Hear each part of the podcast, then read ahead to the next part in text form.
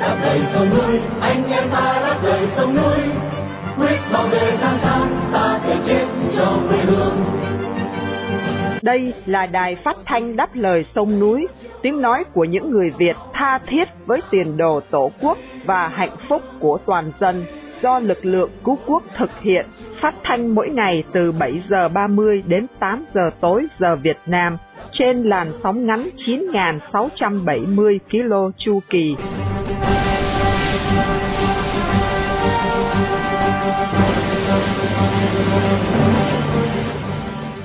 Phật Khanh kính chào quý thính giả. Hôm nay thứ hai, ngày 24 tháng 4 năm 2023, và đây là buổi phát thanh lần thứ 4363 của Đài Đáp Lời Sông Núi. Mở đầu chương trình là phần tin tức, gồm có các tin chính sau đây. Phố núi Công Tum ngập lụt sau trận mưa lớn. Nhà văn đối kháng Dương Thu Hương được trao giải thưởng văn học thế giới năm 2023 Gino la Duca. Hoa Kỳ và Pháp di tản nhân viên và kiều dân ra khỏi Sudan. Trung Cộng và Nam Hàn khẩu chiến vì bình luận về Đài Loan. Sau phần tin tức, chương trình được tiếp nối với chuyên mục phê bình hiến pháp Việt Nam và cuối cùng là phần bình luận. Buổi phát thanh hôm nay để vinh danh tù nhân lương tâm Trần Thanh Giang, một người Việt yêu nước đã bị giam cầm trong lao tù Cộng sản. Mở đầu chương trình, Minh Nguyệt và Nguyên Khải mời quý thính giả theo dõi chi tiết các tin hôm nay.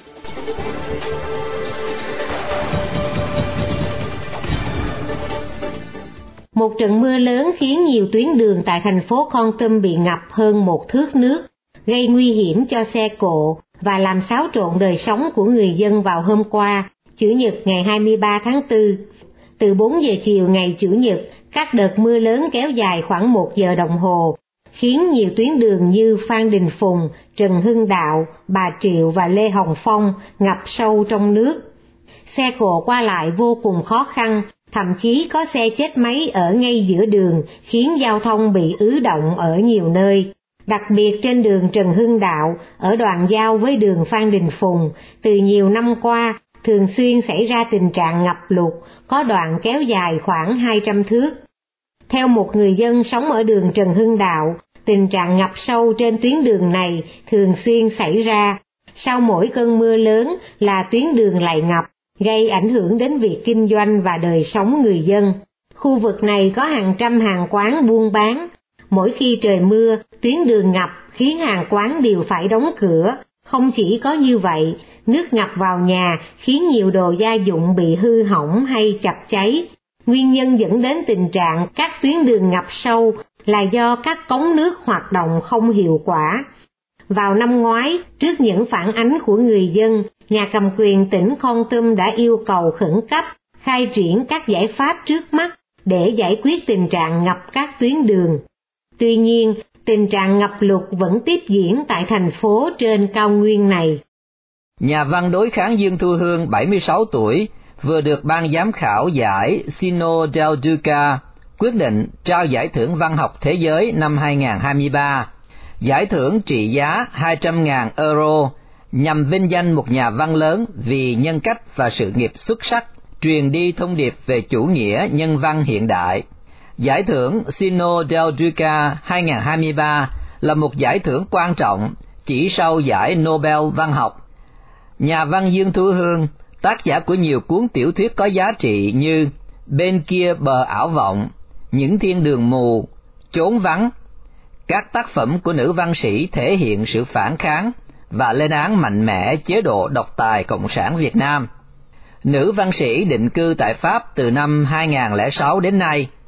Trước năm 1975, Dương Thu Hương từng tình nguyện tham gia thanh niên sung phong, phong trào tiếng hát ác tiếng bom, phục vụ trong một đoàn văn công trên chiến trường Bình Trị Thiên. Bà cũng nằm trong số những thanh niên miền Bắc tham gia cái gọi là giải phóng miền Nam để rồi sau ngày 30 tháng 4 năm 1975, bà nhận thức được chủ nghĩa cộng sản là một sự lừa bịp. Các tác phẩm văn chương của nhà văn Dương Thu Hương bị cấm tại Việt Nam vì lý do chính trị. Lễ trao giải thưởng sẽ được tổ chức tại hội trường Mái Vòm của Institut de France, Viện Hàn Lâm Pháp vào ngày 21 tháng 6 tới. Cuộc nội chiến tại quốc gia Sudan ở Phi Châu đã bước sang tuần lễ thứ hai với hơn 420 người chết và hàng ngàn người khác bị thương. Vào hôm Chủ nhật ngày 23 tháng 4, chính phủ Pháp thông báo chiến dịch di tản cấp tốc các công dân Pháp và nhân viên ngoại giao. Tòa đại sứ Mỹ tại thủ đô Khartoum cũng tạm ngưng hoạt động, với Tổng thống Joe Biden ra lệnh quân đội di tản nhân viên đến những nơi an toàn. Bộ Ngoại giao Pháp đã mở chiến dịch di tản các công dân và nhân viên ngoại giao của Pháp, cũng như một số nước đồng minh. Nước Pháp được cả hai lực lượng, bán quân sự và quân đội Sudan bảo đảm chiến dịch di tản khoảng 250 công dân Pháp ra khỏi Sudan. Cần nhắc lại, từ ngày 15 tháng 4 vừa qua, Sudan đã lâm vào một cuộc nội chiến giữa một bên là quân đội do tướng Abdel Fattah el-Burhan chỉ huy và bên kia là lực lượng bán quân sự do tướng Mohammed Hamdan Daglo lãnh đạo, được gọi là Hemeti. Ông Hemeti từng là nhân vật số 2 của tướng Burhan trong cuộc đảo chính lật đổ Tổng thống Bashir năm 2019. Nhưng từ năm 2021, Berhin và Hemeti đã cùng tranh giành quyền lực. Vào sáng Chủ nhật, ít nhất trong khoảng một giờ đồng hồ, nhiều chuyến trực thăng của đặc nhiệm Hoa Kỳ đưa nhân viên tòa đại sứ Mỹ ra khỏi thủ đô Khartoum. Washington huy động 100 quân nhân và ba trực thăng loại MH-47 trong đợt di tản đến Ethiopia. Ngoài ra, Anh, Ý, Đức, Saudi Arabia, Trung Cộng, Nam Hàn và Nhật Bản đã di tản các công dân ra khỏi Sudan. Xung đột vẫn diễn ra khốc liệt tại thủ đô Khartoum với hơn 5 triệu dân ở thành phố bị mất điện nước từ nhiều ngày qua. Hệ thống điện thoại và Internet thường xuyên bị đứt quãng, dân chúng bắt đầu thiếu lương thực. Tổ chức y sĩ không biên giới báo động tình trạng này là một tai họa. Một ngày trước chuyến viếng thăm Hoa Kỳ của Tổng thống Nam Hàn, Thứ trưởng Ngoại giao Trung Cộng Tôn Vệ Đông vào ngày 23 tháng 4 đã gửi công hàm tới Đại sứ Nam Hàn phản đối những nhận xét sai lệch của ông Yoon suk yeol về Đài Loan. Cần biết là Tổng thống Nam Hàn đã tuyên bố hôm 19 tháng 4 là ông phản đối thay đổi nguyên trạng giữa Trung Cộng và Đài Loan. Thứ trưởng Tôn Vệ Đông đã giận dữ triệu tập đại sứ Nam Hàn ở Bắc Kinh, đánh giá những nhận xét của Tổng thống Yoon suk yeol là hoàn toàn không thể chấp nhận được. Họ Tôn nhấn mạnh là nguyên thủ Nam Hàn không tôn trọng nguyên tắc một nước Trung Hoa, mà lại đánh đồng vấn đề Đài Loan với tình hình ở bán đảo Triều Tiên. Từ giữa tuần qua, hai nước Trung Cộng và Nam Hàn đã đối diện với nhau bằng những lời qua tiếng lại. Sau khi bày tỏ phản đối những đòi hỏi của Trung Cộng về Đài Loan, Tổng thống Nam Hàn đã so sánh trường hợp này với tình hình bán đảo Triều Tiên, nói rằng đó là vấn đề toàn cầu Bắc Kinh không hài lòng với nhận xét này và nhanh chóng nói ông Yun suk yeol phải cư xử cho đúng mực. Bộ Ngoại giao Trung Cộng đã nhắc lại họ không cần ai chỉ bảo phải làm gì. Về phần mình, Nam Hàn lấy làm tiếc về sự khiếm nhã của Bắc Kinh và triệu tập đại sứ Trung Cộng đến để phản đối.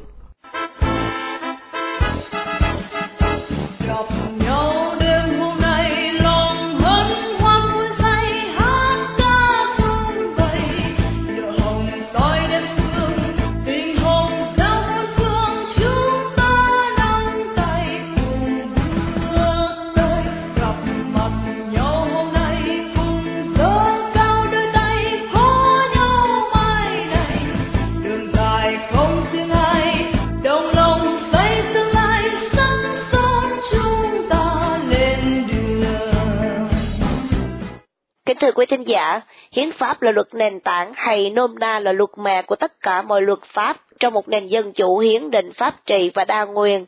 Bản Hiến pháp 2013 của Cộng sản Việt Nam có nhiều khuyết điểm quan trọng mà chúng ta cần thảo luận để góp phần cho công tác xây dựng một bản hiến pháp dân chủ chân chính cho giai đoạn hậu Cộng sản.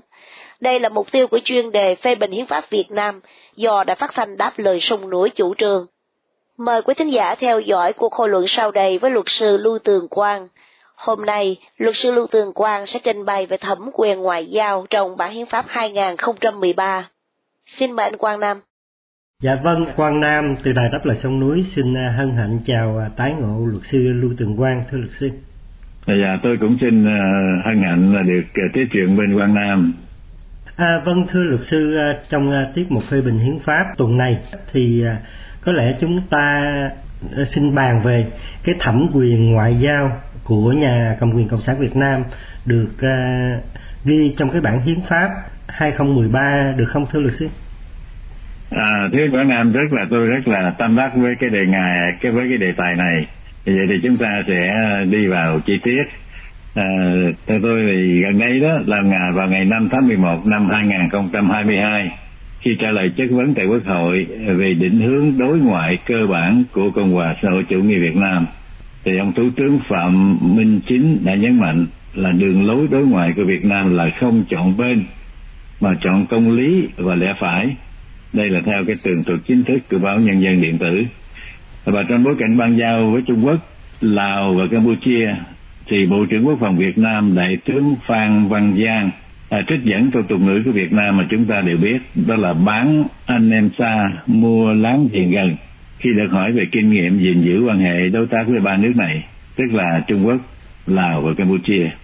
Thì trong hiến pháp 2013 của Việt Nam điều 12 quy định mà tôi xin trích dẫn là nước Cộng hòa xã hội chủ nghĩa Việt Nam thực hiện nhất quán đường lối đối ngoại độc lập tự chủ, hòa bình, hữu nghị, hợp tác, phát triển, đa phương hóa, đa dạng hóa quan hệ, chủ động và tích cực hội nhập, hợp tác quốc tế trên cơ sở tôn trọng độc lập, chủ quyền và toàn vẹn lãnh thổ, không can thiệp vào công việc nội bộ của nhau, bình đẳng, cùng có lợi, tuân thủ hiến chương Liên Hợp Quốc và điều ước quốc tế mà Cộng hòa xã hội chủ nghĩa Việt Nam là thành viên. Tôi xin hết trích dẫn thật sự cái điều thứ 12 này nó còn thêm mấy mấy mấy chữ nữa. Chúng ta thử phân tích và phát biểu cơ bản nói trên có phù hợp với quy định của điều 12 hiến pháp hay không cũng như chính sách quốc phòng gọi là bốn không và việc thiết lập quan hệ chiến lược song phương có phản ảnh đúng đường lối ngoại giao độc lập hay không. À, thưa anh Quảng Nam. Thưa luật sư à, một trường hợp cụ thể đó là cuộc chiến à, xâm lăng của liên bang nga tại ukraine. Thì à, Việt Nam đã chọn một lập trường xin hỏi luật sư đó là lập trường của Việt Nam à, thể hiện qua cái cuộc chiến này ra sao thưa luật sư?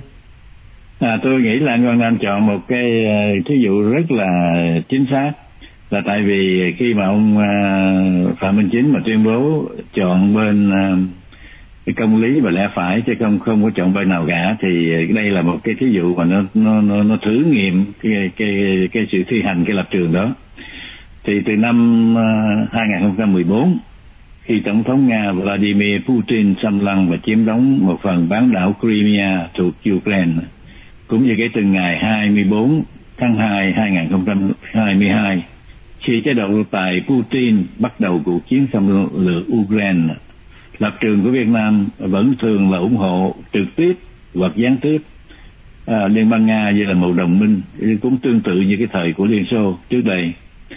À, thí dụ cụ thể là tại Hội đồng Liên Hiệp Quốc ngày 3 tháng 3 2022, Việt Nam đã bỏ phiếu trắng cùng với Trung Quốc trong số 35 nước có lập trường này, trong khi đại đa số thành viên Liên Hiệp Quốc gồm 141 người, gồm 141 nước đã bỏ phiếu thuận cho dự thảo quyết nghị kết án Liên bang Nga xâm lăng Ukraine. Hành động xâm lăng của Liên bang Nga đối với một nước láng giềng độc lập mà không hề có sự khiêu khích là một vi phạm trắng trợn luật quốc tế và hiến chương Liên Quốc. Thì tại sao đây không được Việt Nam coi là một lẽ phải để lựa chọn? Hay là Việt Nam coi cuộc chiến xâm lăng ở Ukraine nên không đáng được kết án? Cũng như cuộc xâm lăng Việt Nam hồi năm 1979 của Trung Quốc dưới thời Đạt Tiểu Bình, có đáng bị kết án hay không? Vì đó là một sự vi phạm về công lý, là một nước lớn, đang hiếp một nước nhỏ và quả thật tục ngữ Việt Nam đã có câu, nước xa không cứu được lửa gần. Như trong văn gia quốc tế, nhìn từ góc cạnh địa lý chính trị, tại sao chúng ta phải mua láng giềng gần? Khi láng giềng gần này lại là mối đe dọa thường xuyên và vẫn thường đốt phá nhà cửa của chúng ta. Ngoài cuộc xâm lược năm 1979 thì Trung Quốc cũng đã đánh phá và chiếm đóng một phần quần đảo Hoàng Sa và Trường Sa của Việt Nam hồi năm 1979 và năm 1988 mà Việt Nam không có khả năng và phương án bảo vệ sự toàn toàn vẹn lãnh thổ. Philippines là một trường hợp mà chúng ta phải quan tâm để ý đến là thì Philippines đã trải qua 6 năm mua láng giềng gần với Bắc Kinh dưới thời Tổng thống Rodrigo Duterte mà không đạt được kết quả gì cụ thể tại Biển Đông. Và sau đó Tổng thống Philippines kế nhiệm ông Fernandez, ông Fernandez Michaels ờ, uh, Jr. ý thức được thất bại này nên đã tái lập lại quan hệ đồng minh chặt chẽ hơn với Mỹ trong khi vẫn duy trì giao hữu với Trung Quốc. Hay nói theo ngôn từ Việt Nam thì ông Fernandez Marcos Jr. đã mua bà con xa để đối trọng với láng giềng gần. Vì theo ông, chỉ có Mỹ mới có thể có đủ khả năng đương đầu với Bắc Kinh tại Biển Đông. À, đó là một thực tế chính trị, một thực tế địa lý chính trị. Chúng ta không thể chọn lựa vị trí địa dư của đất nước mình, nhưng chúng ta có thể chọn chính sách phù hợp với thực tế địa lý chính trị mà chúng ta phải đối phó, trên anh là. Thưa luật sư Lưu Tường Quang, trong à, chính sách đối ngoại của Cộng sản Việt Nam đó, thì họ nhắc đến cái à, chính sách à, quốc phòng 40 thì xin được hỏi luật sư là cái chính sách mà quốc phòng 40 là gì và thật sự đó là nó có phù hợp với cái điều 12 của cái bản hiến pháp hiện hành không thưa luật sư? À, dạ thưa anh Quang Nam, trong sách là trắng tức là bài thư quốc phòng năm 2019, Việt Nam đã biến cái chính sách gọi là ba không thành chính sách bốn không và quy định như sau. Thứ nhất, Việt Nam chủ trương không tham gia liên minh quân sự. Thứ hai, Việt Nam không liên kết với nước này để chống nước kia. Thứ ba, Việt Nam không cho nước ngoài đặt căn cứ quân sự hoặc sử dụng lãnh thổ Việt Nam để chống lại một nước khác. Và sau cùng là thứ tư mới thêm vào là không sử dụng vũ lực hoặc đe dọa sử dụng vũ lực trong quan hệ quốc tế. Thật ra điểm thứ tư này là một sự thừa thải, không cần thiết, vì đó là quy định của luật quốc tế và hiến chương Liên Hợp Quốc mà Việt Nam đã cam kết. Chính sách 40 này không có gì đi ngược lại với điều 12 của Hiến pháp. Vấn đề tại đây là liệu chính sách này có phù hợp với quyền lợi chiến lược lâu dài của Việt Nam hay không, thưa anh Quang Nam? Theo ý tôi, chính sách này trói tay Việt Nam và trong nguyên thủy ba không có thể được Bộ Chính trị Đảng Cộng sản Việt Nam tự ý lập ra để làm vừa lòng Bắc Kinh hay là hoặc là do chính Bắc Kinh hướng dẫn. Theo Đài Tiếng Nói Việt Nam, VOV thủ thứ trưởng quốc phòng lúc bây giờ trung tướng nguyễn chí vịnh đã xác nhận chính sách ba không này trong chuyến công du trung quốc hồi năm 2010 và bày tỏ hài lòng ban giao việt trung tốt đẹp tôi tin rằng chính sách dài hạn của trung quốc là theo đuổi là luôn luôn theo đuổi từ đầu thập niên 1950 cho đến ngày nay để ngăn cản sự hiện diện và phát triển quan hệ của các quốc gia dân chủ phương Tây, cá biệt là Hoa Kỳ, tại vùng Đông Á Thái Bình Dương. Chúng ta nhớ lại là hồi năm 1954 tại Hội nghị Geneva, khi Cộng hòa Nhân dân Trung Hoa chỉ mới được 5 tuổi, Thủ tướng Chu Ân Lai đã đi đêm với Thủ tướng Pháp để ngăn cản Mỹ có thể đặt chân đến Đông Nam Á qua hình thức một tổ chức gọi là CITO, tức là Liên phòng Đông Nam Á. Ngày nay, Việt Nam vẫn giữ thái độ e dè trước những đề nghị hợp tác quốc phòng với Mỹ, trong khi Trung Quốc tự do tổ chức các cuộc tập trận thao diễn với Việt Nam trên bộ thuộc vùng biên giới, gọi là sông liền, sông núi liền núi, và trên biển, tức là tại trong vùng Bắc Bộ. Trong khi đó, thì Việt Nam không dám tham dự vào các cuộc tập trận của các nước phương Tây, chẳng hạn như Úc Đại Lợi hay là Hoa Kỳ thì Việt Nam chỉ dám gửi một quan sát viên để theo dõi mà thôi. Việt Nam dưới thời Tổng bí thư Lê Duẩn Ờ, là một đồng minh thân thiết của Moscow qua Hiệp ước Việt Nam Liên Xô 1978. Nhưng mặc dù vậy, Liên Xô vẫn bình chân như vậy, bỏ mặt cho Việt Nam hồi năm 1979, đơn phương chống lại Trung Quốc tại vùng biên giới phía Bắc và Campuchia tại vùng biên giới phía Tây Nam. Việt Nam với thời Tổng bí thư Nguyễn Phú Trọng là đàn em thân thiết của Tổng bí thư Kim Chủ tịch kiêm chủ tịch nước Tập Cận Bình với chính sách ba không và trong khi chính sách ba không hoặc bốn không đang trói tay Việt Nam thì Bắc Kinh không ngần ngại thiết lập căn cứ hải quân Rim Naval Base tại Trung Quốc để bảo vệ để bao vây Việt Nam chúng ta nên nhớ rằng địa điểm này nằm sát tỉnh Kiên Giang và vùng 4 hải quân của Việt Nam. Bởi vậy, tuy chính sách 3 hoặc 4 không không trái với điều 12 của Hiến pháp, nhưng chính sách này hoàn toàn không phù hợp với quyền lợi chiến lược lâu dài của Việt Nam trên Quảng Nam. Thưa luật sư, ngoài chính sách 40 đó, thì Việt Nam theo đuổi ban giao song phương như thế nào ạ? Thì trong cái ban giao song phương á, thì thông thường chúng ta biết rằng ban giao song phương bắt cái khởi điểm của nó là cái công nhận chính thể và thiết lập quan hệ ngoại giao như là một bước đầu. Tình trạng này đã xảy ra giữa Hoa Kỳ và Trung Quốc sau khi Tổng thống Richard Nixon và Thủ tướng Châu Ân Lai đã ký kết và phổ biến bản tuyên bố chung tại Thượng Hải hồi tháng 2 năm 1972. Đối với Cộng hòa xã hội chủ Việt Nam thì đó là khi Tổng thống Bill Clinton bãi bỏ cấm vận năm 1949 và thiết lập ban giao với Hà Nội ở năm 1995.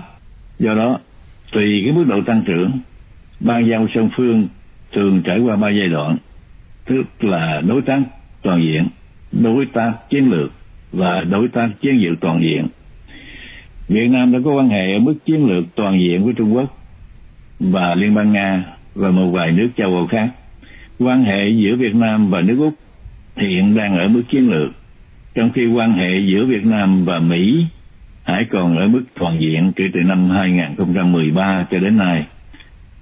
Ngoại trưởng Mỹ Antony Blinken vừa thăm viếng Việt Nam hồi giữa tháng 4 năm nay 2013 để kỷ niệm 10 năm quan hệ toàn diện và mong nâng cấp lên mức chiến lược.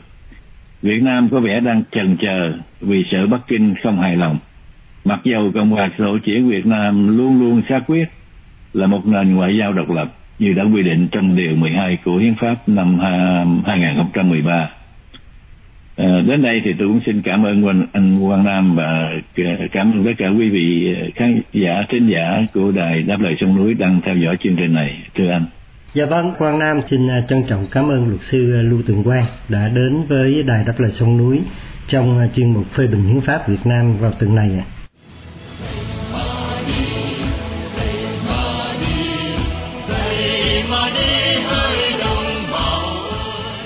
Kính thưa quý thính giả, trên trường quốc tế, dân Việt vô cùng xấu hổ khi lãnh tụ Cộng sản Việt Nam thăm viếng các quốc gia khác, khi so sánh khả năng và đạo đức các lãnh tụ quốc tế với các lãnh tụ đã học tập theo tấm gương đạo đức Hồ Chí Minh của đất nước, thì họ xấu hổ không biết cắt mặt để đâu.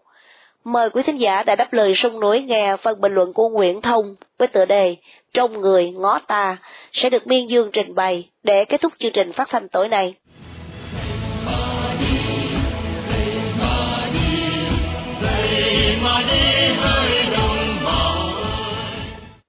Hôm nay 21 tháng 4, các báo mậu dịch thông tin về bản dự thảo những lãnh đạo cao cấp xứ này được đề nghị hưởng tư chuẩn cảnh vệ đặc biệt. Ngoài tứ trụ còn thêm cả người của đảng cầm quyền đang giữ vị trí thường trực ban bí thư. Dự thảo nêu, chẳng hạn tứ trụ, tổng bí thư, chủ tịch nước, chủ tịch quốc hội, thủ tướng được bố trí sĩ quan bảo vệ tiếp cận, bảo vệ nơi ở, nơi làm việc, chỗ hoạt động, bảo đảm an toàn về đồ dùng, vật phẩm, đồ ăn uống, phương tiện đi lại. Đi công tác bằng ô tô, được bố trí xe cảnh sát dẫn đường, đi tàu hỏa bằng toa riêng, đi máy bay được dùng chuyên khoang hoặc chuyên cơ.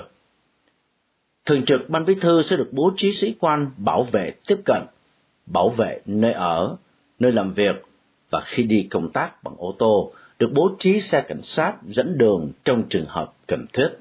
Chuyện đặc quyền đặc lợi ở xứ này lâu nay thiên hạ chả quan tâm nữa, bởi trên đã quyết rồi thì không thích cũng phải chấp nhận, rất thành thói quen. Chắc đấng bậc đương nhiên phải được vậy. Lại nhớ chính bà Tòng Thị Phóng, cựu phó chủ tịch quốc hội, có lần vui miệng kể, bà có hai sĩ quan cao cấp, hàm đại tá làm cận vệ, đã nhiều lần cứu bồ trong những buổi lễ tân yến tiệc, bởi bà không uống được rượu, mà người ta cứ mời theo thủ tục lễ tân, nên các chú ấy phải uống đỡ thủ tướng. Công nhận, làm lãnh đạo xứ này sướng hơn nơi khác, nước khác nhiều.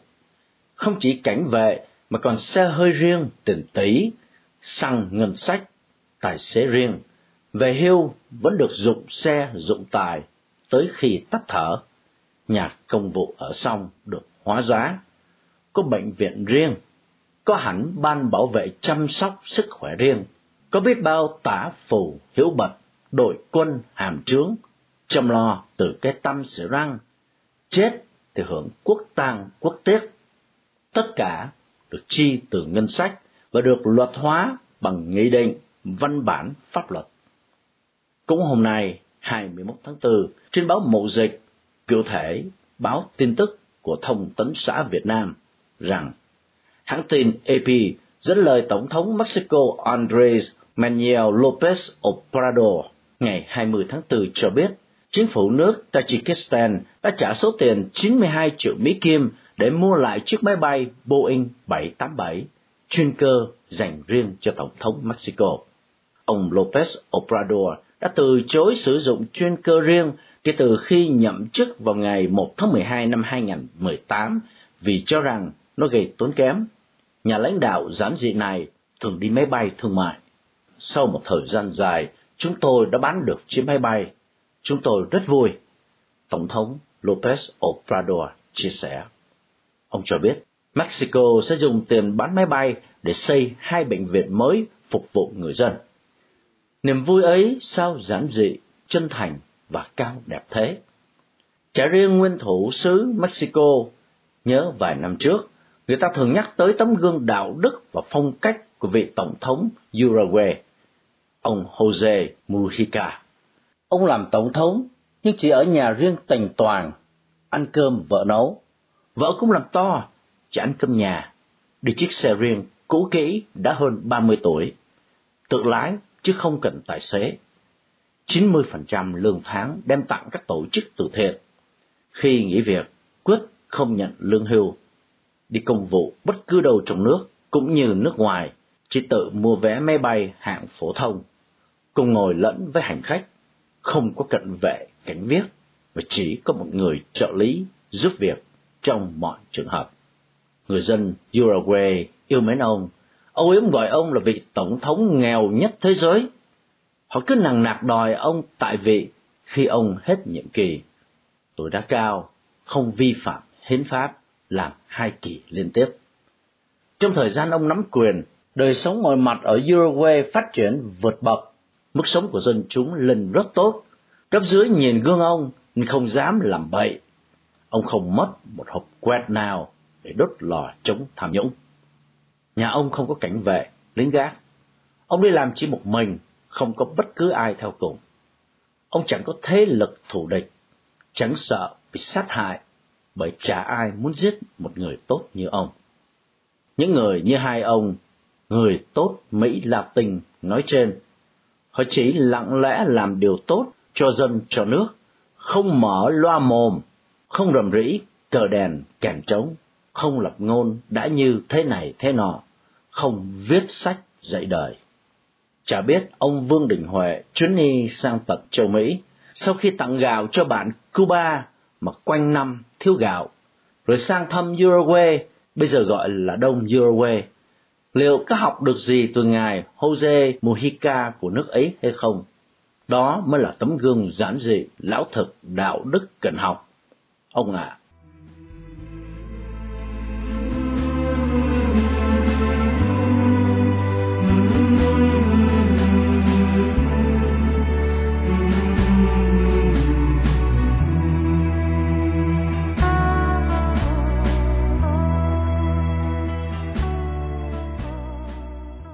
Trước khi chia tay trong buổi phát thanh tối nay, kính mời quý thính giả cùng đã đáp lời sung nối nhớ đến anh Trần Thanh Giang, sinh năm 1971, bị bắt ngày 23 tháng 4 năm 2019 với bản án 8 năm tù giam. Một tù nhân lương tâm đang bị bảo quyền Việt Nam giam cầm trong ngục tù vì lòng yêu nước, lẽ phải và sẽ đóng góp tích cực vào tiến trình dân chủ hóa Việt Nam.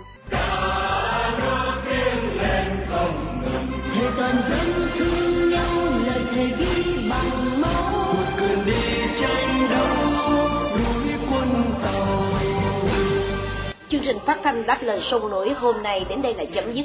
Hẹn gặp lại quý thính giả trong chương trình tối mai.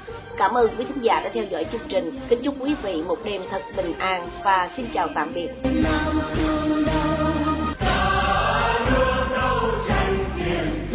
vì tình yêu